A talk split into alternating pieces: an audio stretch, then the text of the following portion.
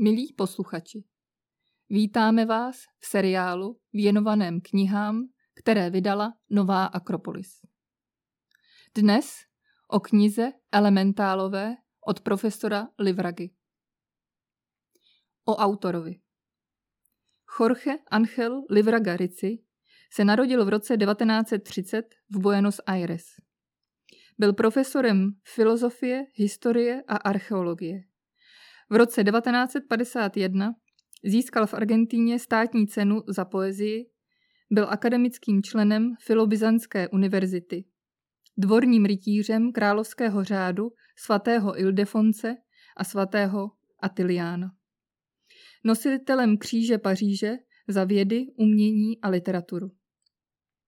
To už jsou jen některé tituly, jež vypovídají o jeho vědomostech a eklektickém zaměření.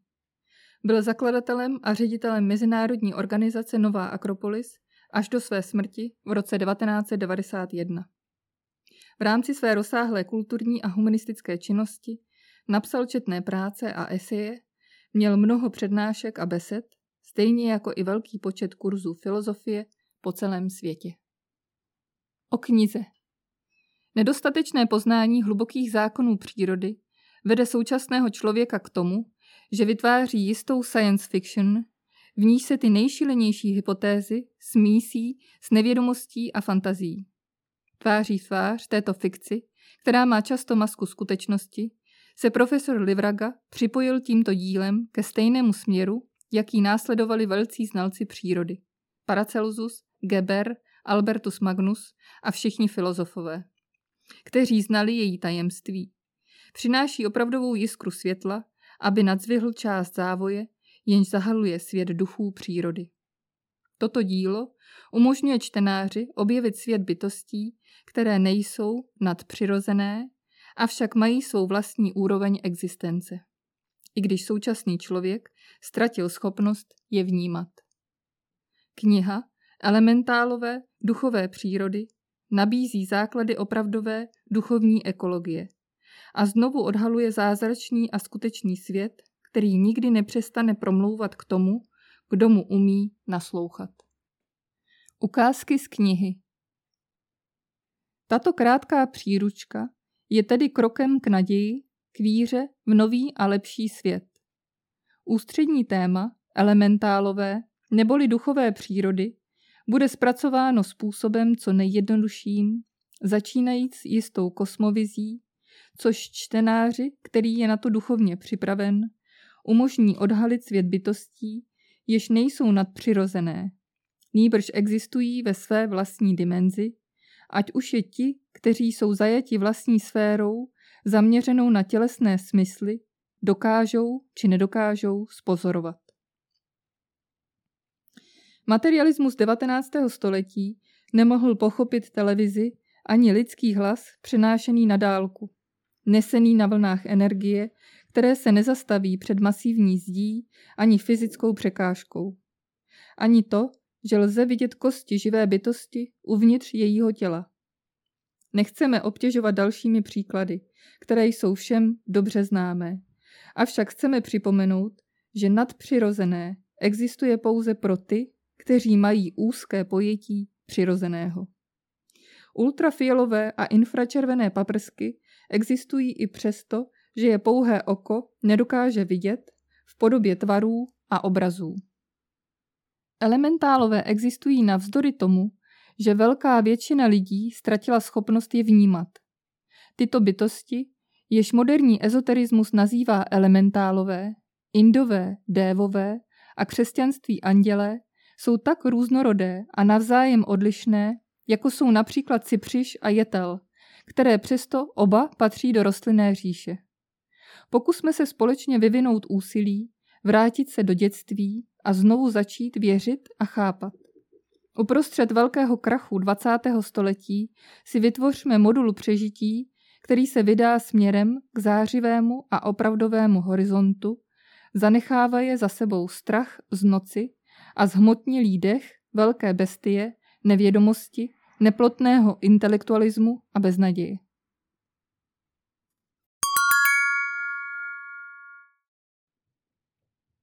Kapitola první.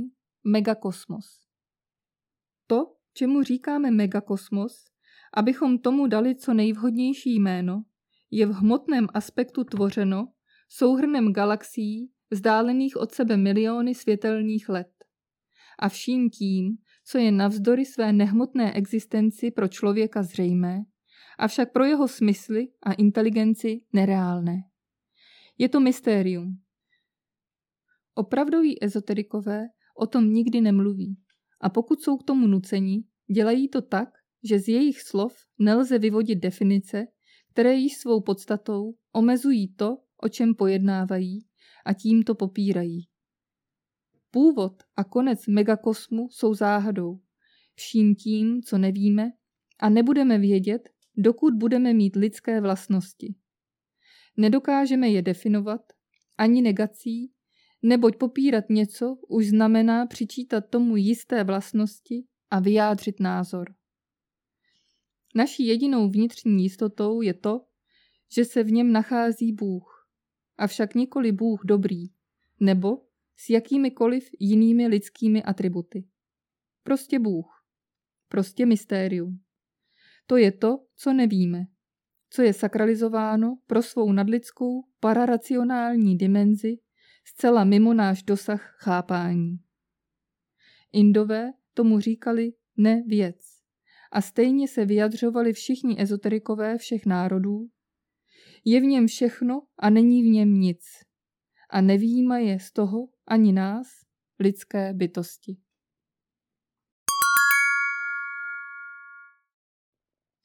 Kosmos.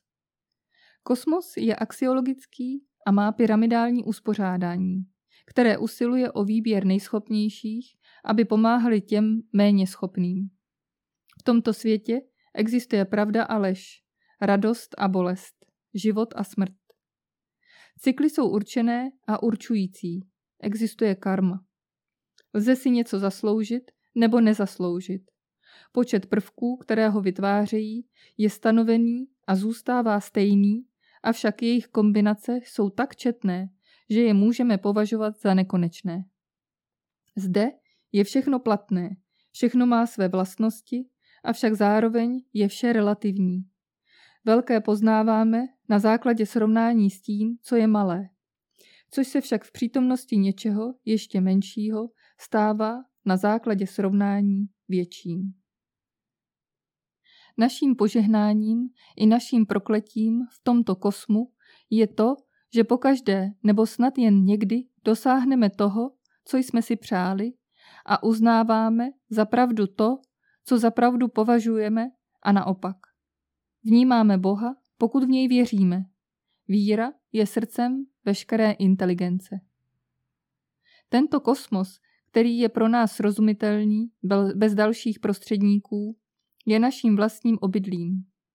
Galaxie, do níž patříme, sluneční soustava, do níž patříme, planeta, na kterou patříme, stát, v němž žijeme a země, po které chodíme.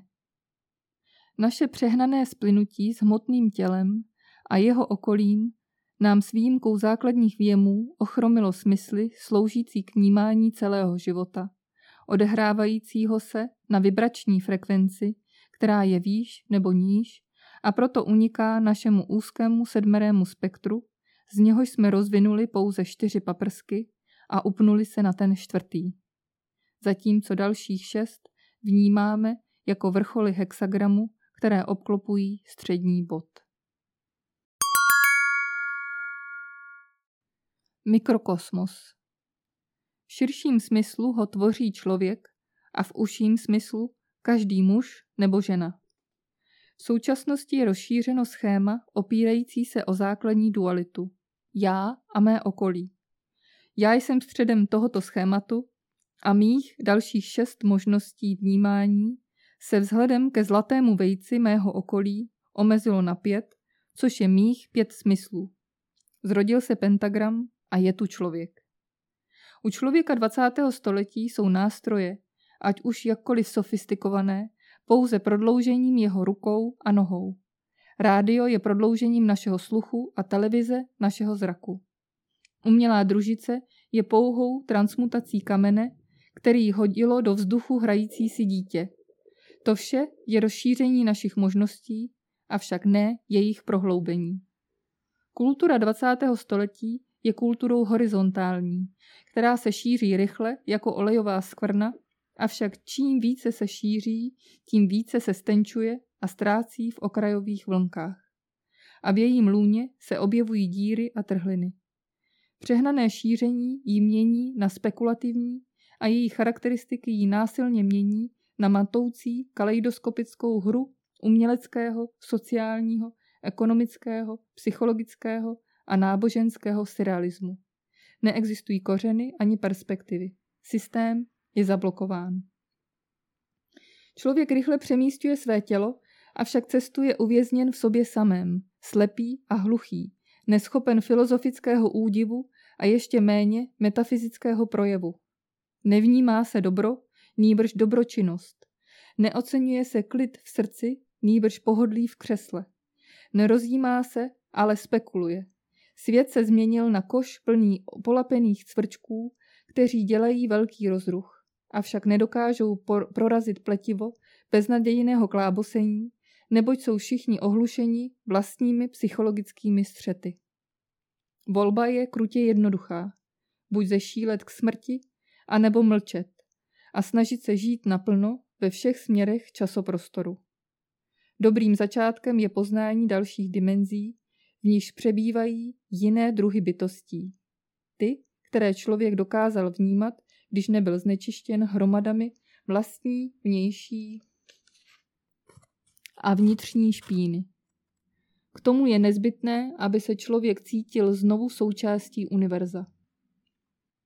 Mikrokosmos V širším smyslu ho tvoří člověk a v užším smyslu každý muž nebo žena. V současnosti je rozšířeno schéma opírající se o základní dualitu. Já a mé okolí. Já jsem středem tohoto schématu a mých dalších šest možností vnímání se vzhledem ke zlatému vejci mého okolí omezilo na pět, což je mých pět smyslů. Zrodil se pentagram a je tu člověk. U člověka 20. století jsou nástroje, ať už jakkoliv sofistikované, pouze prodloužením jeho rukou a nohou. Rádio je prodloužením našeho sluchu a televize našeho zraku. Umělá družice je pouhou transmutací kamene, který hodilo do vzduchu hrající si dítě. To vše je rozšíření našich možností, avšak ne jejich prohloubení. Kultura 20. století je kulturou horizontální, která se šíří rychle jako olejová skvrna Avšak čím více se šíří, tím více se stenčuje a ztrácí v okrajových vlnkách. A v jejím lůně se objevují díry a trhliny. Přehnané šíření jí mění na spekulativní a její charakteristiky jí násilně mění na matoucí kaleidoskopickou hru uměleckého, sociálního, ekonomického, psychologického a náboženského surrealismu. Neexistují kořeny ani perspektivy. Systém je zablokován. Člověk rychle přemístuje své tělo, avšak cestuje uvězněn v sobě samém, slepý a hluchý, neschopen filozofického údivu a ještě méně metafyzického projevu. Nevnímá se dobro, nýbrž dobročinnost. Neocenuje se klid v srdci, nýbrž pohodlí v křesle.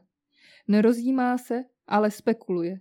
Svět se změnil na koš plný polapených cvrčků, kteří dělají velký rozruch avšak nedokážou prorazit pletivo beznadějného klábosení, neboť jsou všichni ohlušeni vlastními psychologickými střety. Volba je krutě jednoduchá. Buď zešílet k smrti, anebo mlčet a snažit se žít naplno ve všech směrech časoprostoru. Dobrým začátkem je poznání dalších dimenzí, v níž přebývají jiné druhy bytostí. Ty, které člověk dokázal vnímat když nebyl znečištěn hromadami vlastní, vnější i vnitřní špíny. K tomu je nezbytné, aby se člověk cítil znovu součástí univerza. Ne jeho pánem nebo jeho otrokem, nýbrž pouze součástí tohoto makrobia, kterým je kosmos. Do něhož je vložen mikrokosmos neboli antropos. Odstraňme protiklady vymyšlené v zrcadlovém sále a vydejme se k souladu, který je pro nás přirozený. Kapitola druhá. Univerzum jako živá bytost. To není pracovní hypotéza, ani teorie. Je to skutečnost. Jediný život existuje a nachází se ve všem. To, co se obecně nazývá zrozením a smrtí, je pouhou přeměnou, změnou aspektů v závislosti na perspektivě, z níž pozorujeme. Entropie, o níž jsme se zmínili dříve, je jednou z kvalit univerza. Kvůli ní se nic nestrácí, nic se nezískává, všechno se transformuje, neboť těla jsou pouhými stíny, které vrhají duchové do dimenze, v níž mají svá vědomí. Je to možné z toho důvodu, že hmotu, i když vypadá nespojitá, spojuje výjimečně bohatá škála energií. Energie je spojitá a její spojitosti neubývá se změnami směru a intenzity. Rozbouřené či klidné moře za přílivu či za odlivu nepřestává být mořem. Nepleťme si bytí s jeho kvalitami. Dokonce i existence je pouze první kvalitou bytí. Minerály, rostliny, zvířata, lidé, hrdinové, svět bohů a sloup světla, který je sjednocuje, to všechno žije, dýchá, vibruje, pohybuje se nebo je v klidu. Ten, kdo dokáže otevřít své oči životu, vnímá ho ve všem. Je to inteligentní život, plný vůle, ve své touze být. Nabývá formy a hustoty, které potřebuje. Stává se rybou ve vodě, laní v lese, skálou nahoře, bleskem na nebi, polipkem na rtech, leskem meče, šeptem v tichu, prchavými, průsvitným zjeveními, v noci, hlasy, které k nám promlouvají z našeho nitra, hudbou kamene ve starodávných chrámech a nehmotnou architekturou Wagnera. Vše neustále žije v rámci tohoto cyklu života, v tomto makrobiu, jehož duchem je Bůh, náš pán. Smrt neexistuje.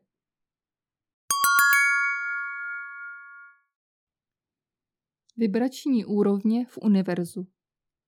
Přestože existuje jen jedna substance, tato substance vibruje a je bohatá na své odstíny, které nabízejí různé možnosti forem života.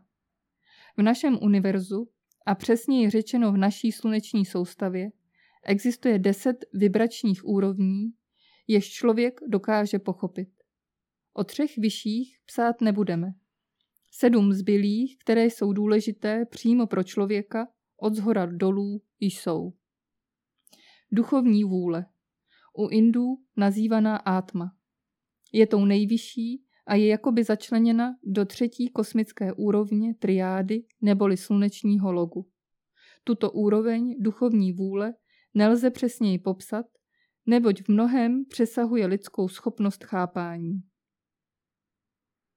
Intuice. U Indů nazývaná Budhy. Úroveň světla, z níž pocházejí všechna duchovní osvícení, znázorňovaná svatozáří, která obklopuje hlavy podoby zen Krista nebo Budhy. Je to svět dévů nebo andělů, nebo těch, kteří dosáhli velké svatosti. Mysl. U Indů nazývaná Mánas. Zde sídlí numerické řady a archetypy. Na této úrovni má člověk uloženou svou mentální jiskru nebo takzvané kauzální tělo, zářivý stín svých schopností, dosud nerozvinutých na dvou vyšších úrovních. Je to sídlo plně vymezeného já neboli ega. Je to úroveň ideálů, čistých ideí, individuálního bytí. Mysl s touhami. U Indů nazývaná Kamamánas. Je to zrcadlový sál, sídlo mnohosti a znásobování forem. Je to truhlice šperků, třpitu neboli odraženého světla a tmy. Psícha, neboli zářiví dvojníci, je vibrující svět, v němž archetypy a touhy získávají organické formy složené z jemné hmoty nebo polarizované energie. Mnohé z těchto forem mají své protějšky v hustším fyzickém světě a přestože se jim říká dvojníci, skutečnými dvojníky jsou organičtí roboti, kteří jsou jejich stíny. Jelikož každý z těchto světů v sobě obsahuje zároveň odraz všech ostatních, kromě svého vlastního, právě mentální podúroveň této úrovně neboli psychického světa je místem, kde se odrážejí vzpomínky a způsobují, že si lidé uvědomují minulé životy a mohou je vidět. Bez astrálního světla by byly jako exponované filmy, které však nejsou vyvolané. A proto by bylo pro mnoho lidí relativně obtížné je vnímat. V tomto světě také existují odrazy věcí, které se stanou, neboť vzhledem k blízkosti kauzální úrovně procházejí tudy impulzy dříve, než se dostanou na fyzickou zem. Své přirozené sídlo mají v tomto světě zvuky, barvy a některé vůně. Později se podíváme, jak elementálové čerpají z této úrovně základ harmonické výzdoby, do níž oblékají přírodu. Energie. U Indů nazývaná pranická úroveň, kam egyptiané umístovali svůj klid života v jeho nejpozemštějším projevu, který se zobrazoval jako Ang. Zde se energie neustále polarizuje a to způsobem velmi složitým, pomocí jisté elektrotermické dynamiky. Výsledky těchto sil stvárňují fyzická těla, jako to dělá magnet s železnými pilinami. Na této úrovni se nacházejí nejhustší těla elementálů a zde uskutečňují své běžné fenomény. Hmota. Do níž Indové umístují štula šaríru, neboli fyzické tělo člověka, které spolu se svým fyzickým okolím vytváří běžný lidský habitat, základnu všech jeho činností. Zpomalená energie se přeměňuje ve hmotu, viditelnou fyzickýma očima. Energie zachycená a nahromaděná do gravitačních uzlů se mění na věc s jejími charakteristikami, některými vlastními a jinými pocházejícími z jemnějších úrovní, jak je tomu v obecně známém případě radioaktivity, což je zaznamenaný projev vnitřní aktivity hmoty. Avšak to, čemu říkáme vnitřní, je zároveň prohloubené a unik, uniká z těsného vězení hmoty, z vězení, které ve skutečnosti tvoří pouze železné mříže, protože energetické větry jím neustále prostupují. Pro ezoteriky existují dva světy, které nejsou skutečné. První, o něm jsme se zmínili proto, že dalece přesahuje naše schopnosti vnímání. A o němž nacházíme pouze zmínky, neboť v něm přebývá kvalita vůle, což je filozofické synonymum pro existenci, a ten poslední, neboli fyzický, protože je pouze pomíjivým stínem božských předmětů na cestě směrem k objektivním, které nelze z materialistické perspektivy vnímat. Kapitola třetí. Co jsou elementy? Dle tisíciletých představ je kosmos složen pouze z jednoho elementu. Jelikož je archetyp jeden, substance musí být též ve své podstatě jedna. Můžeme však tvrdit, že na manifestované úrovni, na níž se všichni pohybujeme a jsme ji schopni vnímat a chápat, existují čtyři elementy země, voda, vzduch a oheň.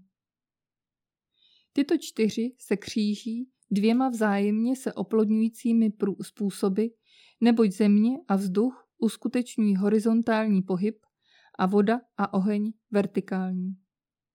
Tyto čtyři elementy se nesmí chápat jako fyzická země, fyzická voda, fyzický vzduch a fyzický oheň. Nýbrž jako mnohem rozsáhlejší seskupení, která se exotericky projevují prostřednictvím již jmenovaných čtyř. Zároveň odpovídají čtyřem nižším úrovním přírody. Země fyzické, voda energetické, vzduch psychické a oheň mentální. Čtyři elementy mají vliv na charakteristiky věcí a takto můžeme slyšet, jak se mluví o vodních rostlinách, vzdušných kamenech nebo ohnivých znameních zvěrokruhu. I když někdy nechápeme proč. Čtyři elementy jsou ve skutečnosti jako čtyři základní impulzy nebo hudební noty naší přírody v tónině dynamické jednoty, která ji charakterizuje a umožňuje, aby se tyto čtyři modality navzájem prolínaly a byly uspořádány dle božského plánu, který nás řídí. Co jsou elementálové? Jsou to formy života uvnitř elementů. Obvykle je velmi těžké vysvětlit základní charakteristiky, které by je definovaly, neboť jelikož se jejich těla nenacházejí přímo na fyzické úrovni, v níž se rozvíjí naše viditelné a slyšitelné okolí, nebo, lépe řečeno, jelikož se jejich těla nenacházejí v poloze, v níž dokážeme věci snadno vidět, Připadají nám jako neexistující výmysly primitivních lidí nebo bezstarostných dětí. Tyto formy života mají svá těla na pranické úrovni a nikoli níže. Jelikož však úrovně nejsou od sebe ostře odděleny, nýbrž existuje mezi nimi jisté, téměř nekonečné stupňování a okolnosti v přírodě nejsou pokaždé stejné, v jistých případech se elementálové poněkud více zhmotňují což způsobuje, že jsou lépe viditelní.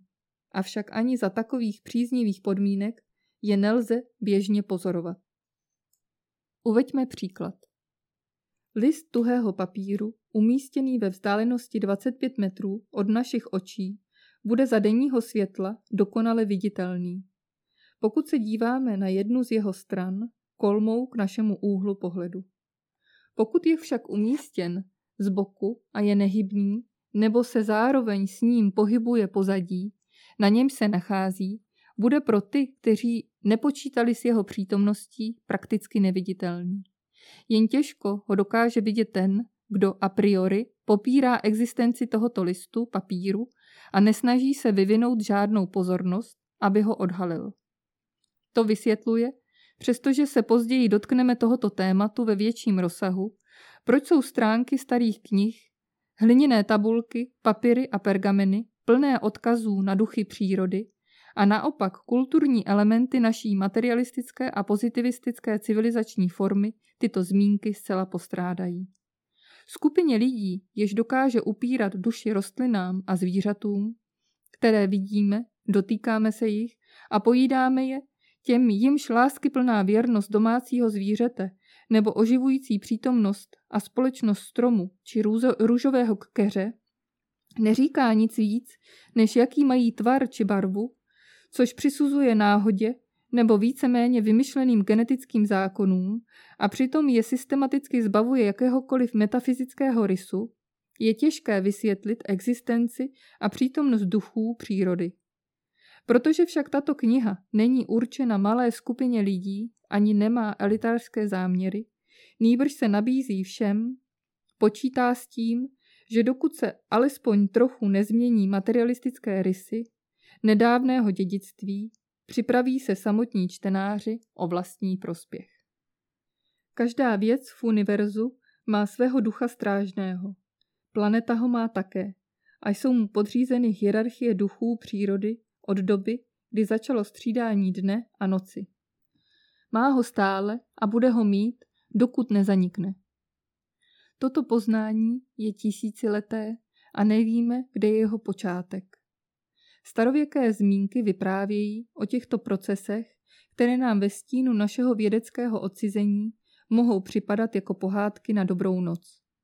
Avšak elementálové, jako ti, kteří jsou malí a slabí a mohou navázat spojení s člověkem, zaplňují staré knihy.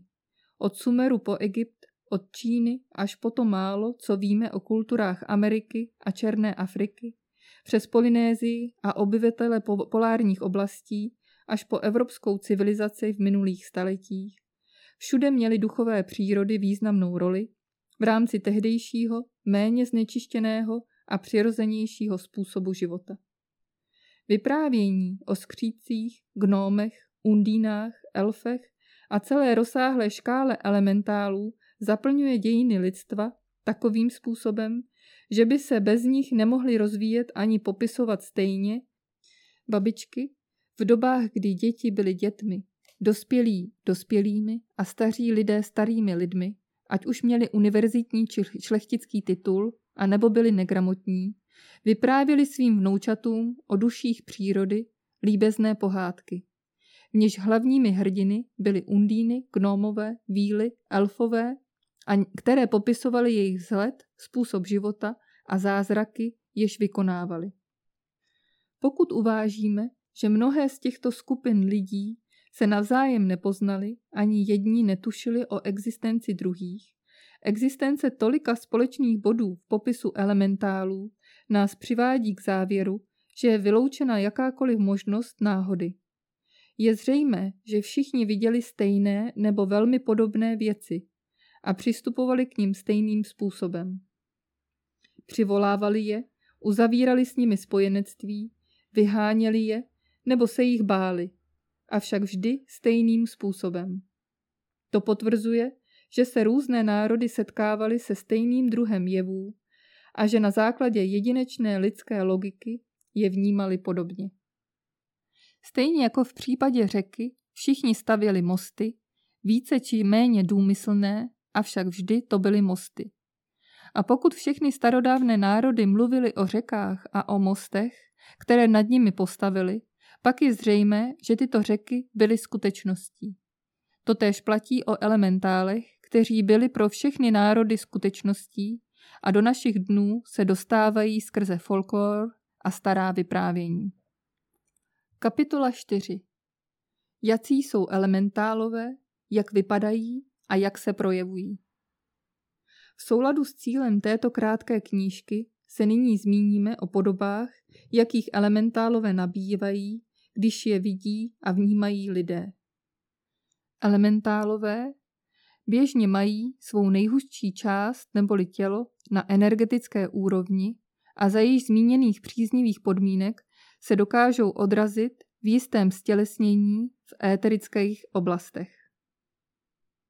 Z toho můžeme vyvodit, že elementálům je vlastní mnohem větší plastičnost než nám, neboť jejich formy jsou nestálejší a dynamičtější. Když se formy zpomalí, elementálové se stělesňují a jsou lépe viditelní, a to buď vlivem přírodních faktorů, o nich jsme se již zmínili, nebo díky vůli toho, kdo si je přeje vidět. Vůle musí být silná, avšak ne agresivní, protože jakákoliv její nestálost duchy přírody ovlivňuje, zahání je do jejich energetických úkrytů a nutí je k optickým klamům, které vytvářejí svou výjimečnou schopností maskovat se samotnými elementy, v nich žijí. Přestože počet jejich druhů je prakticky nekonečný, jak je tomu u všech živých bytostí, můžeme uvést několik klasických příkladů elementálů. Elementálové země, gnómové, víly a trpaslíci.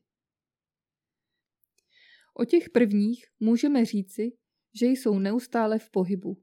Dokážou se zvětšovat a zmenšovat a mohou dosáhnout velikosti největších známých savců. Ti poslední mají humanoidní vzhled a nejsou větší než několik pídí. Trpaslíci nebo nevinní človíčkové, dobrotiví nebo krutí jako děti. Postrádají jakékoliv etické uvědomění a nelze o nich říci, že jsou dobří či špatní. Jsou od přírody šprýmaři, rádi si dělají legraci z těch, kteří je neobratně hledají a naopak jsou poslušnými služebníky opravdových mágů. Přestože bych měla existovat obě pohlaví, vyprávění ani má vlastní pozorování nezaregistrovala ženské podoby. Vypadají obvykle, jako by dosáhly zralého věku přestože se na nich žádný věk neodráží, protože žijí po staletí a neznají stavy dětství, zralosti a stáří jako my. Vypadají stále stejně. Kromě hlavy, která je velká v poměru k tělu, jak je tomu u humanoidních trpaslíků, jsou dobře stavění. Chodí vždy oblečení a zdá se, že šaty venkovského střihu napodobují lidskou módu, která se nosila v době jejich narození a nosí ji po všechny věky svého života. Tyto šaty nevykazují známky opotřebovávání, i když nevypadají ani jako nové, ale jsou pomačkané a zašpiněné, jako by byly velmi staré, avšak nezničitelné. Utíkají před sluncem a milují světlo luny, malých svíček a lucerniček. V klidu dokážou vydržet velmi dlouho nehybní. Existují ti, kteří nejsou větší než pěst, ne vyšší než palec, jak říkají některé pohádky pro děti. Dospělí mohou vidět tyto bytosti jen velmi obtížně, přestože jim se zdá pravý opak, neboť v přítomnosti nebo blízkosti lidí se ukrývají za věci do málo osvětlených koutů a nebo do dlouho neotevíraných zásobek nábytku, využívajíce své schopnosti procházet věcmi. Těší se z blízkosti dětí a radí jim, kde a jak si mají hrát, tančit a zpívat, běhat a hrát si na schovávanou.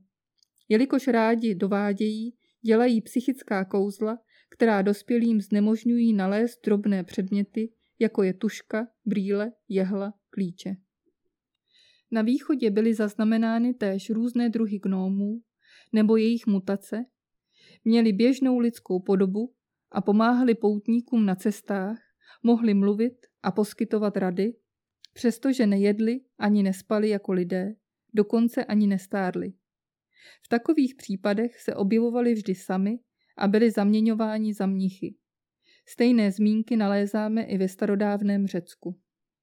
Říká se o nich, že nejedli ani nemilovali a téměř ani nemluvili, neboť se raději dorozumívali znaky.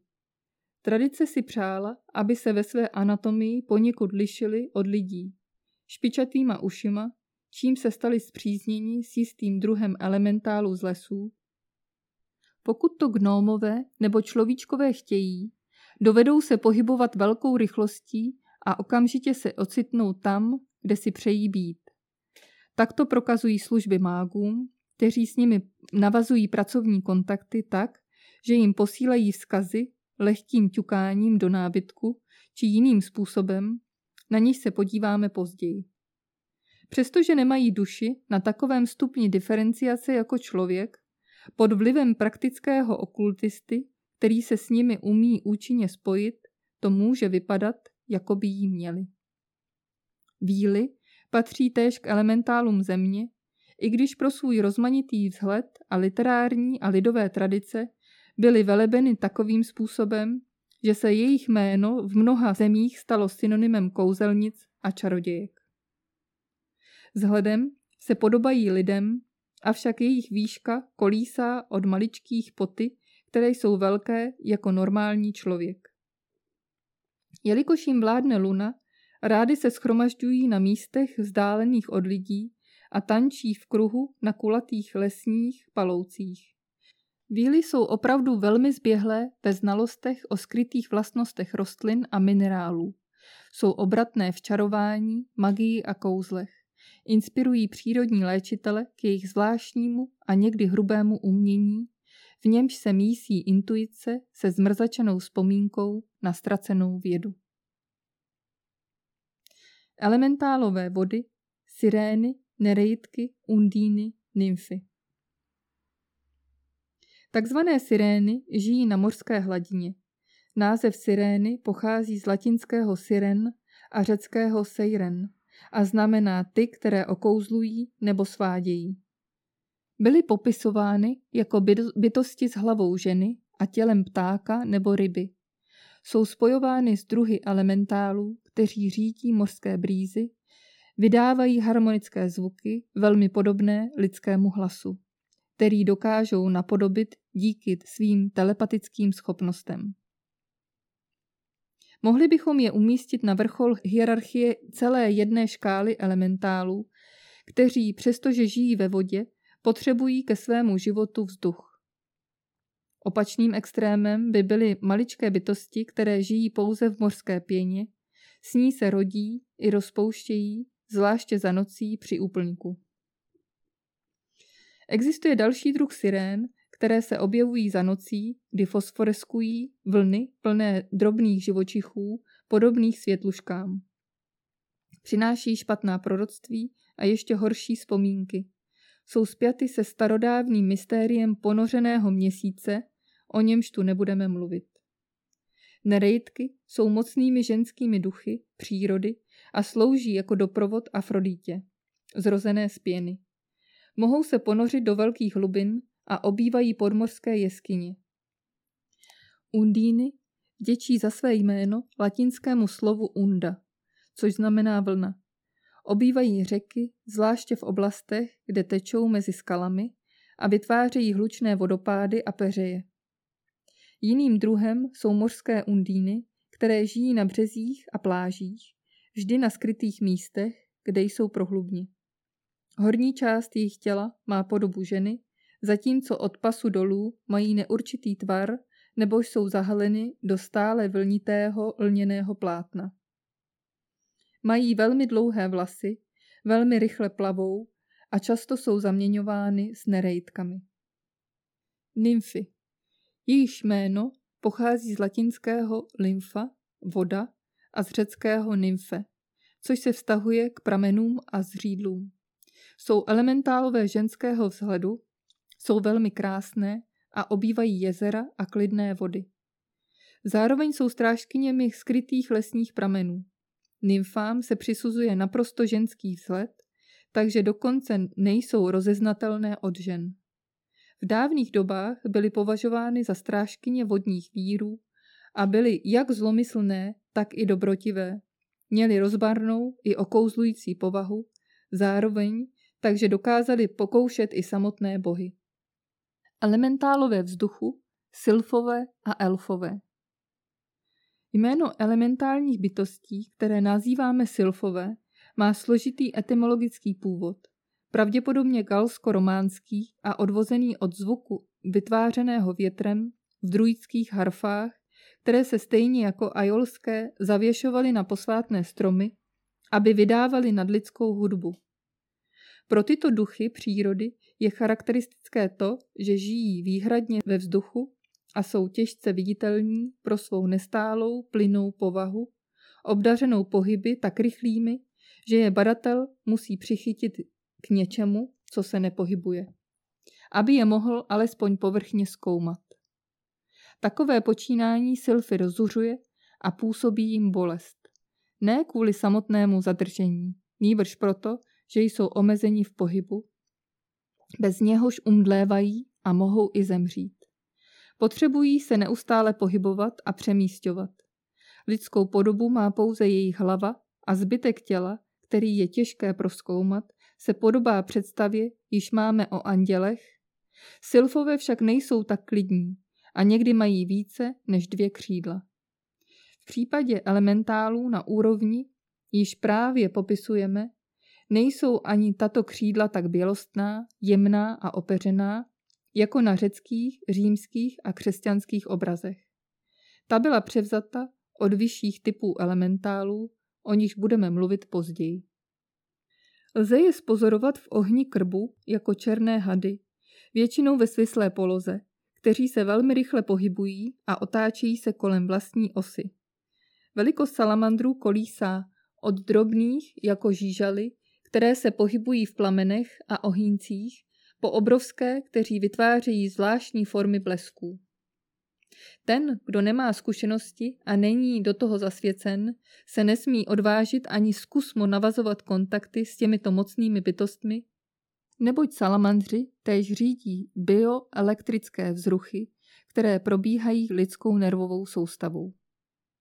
Existují kovy, které je uklidňují a pohlcují, a tudíž mohou dát účinnou sílu amuletům používaným při jistých druzích magie, které je však velmi nebezpečné popisovat, pokud předtím nebyl složen slib, jenž činí člověka neúplatným. To byl konec ukázky z knihy. Děkujeme za pozornost. Více o knihách a podcastech Nové Akropolis najdete na webových stránkách akropolis.cz a akropolis-podcast.cz